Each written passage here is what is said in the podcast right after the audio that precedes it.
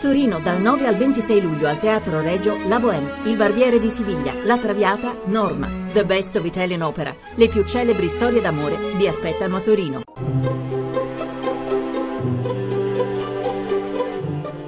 Il pensiero del giorno.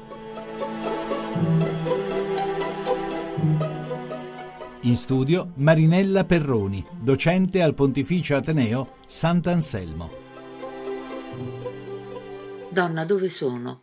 Nessuno ti ha condannata. Per l'Evangelista Giovanni queste parole di Gesù, nel momento stesso in cui raggiungono il cuore di una donna, vittima di un'ideologia religiosa tanto feroce quanto ingiusta, chiudono anche, con sovrana autorevolezza, un contenzioso nel quale volevano trascinarlo i suoi avversari.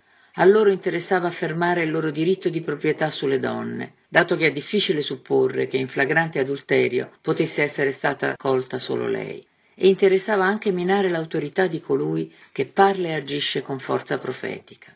Come quella donna minacciata di lapidazione ha sentito la potenza sanante e liberatrice delle parole di Gesù, così infinite donne hanno percepito la forza balsamica e incoraggiante delle parole di Papa Francesco, quando ha affermato che ci sono casi in cui la separazione è inevitabile, a volte può diventare persino moralmente necessaria.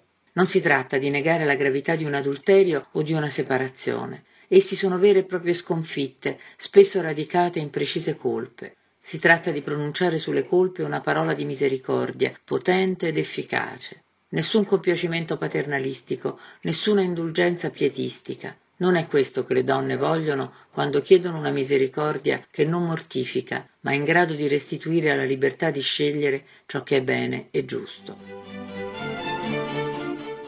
La trasmissione si può riascoltare e scaricare in podcast dal sito pensierodelgiorno.rai.it.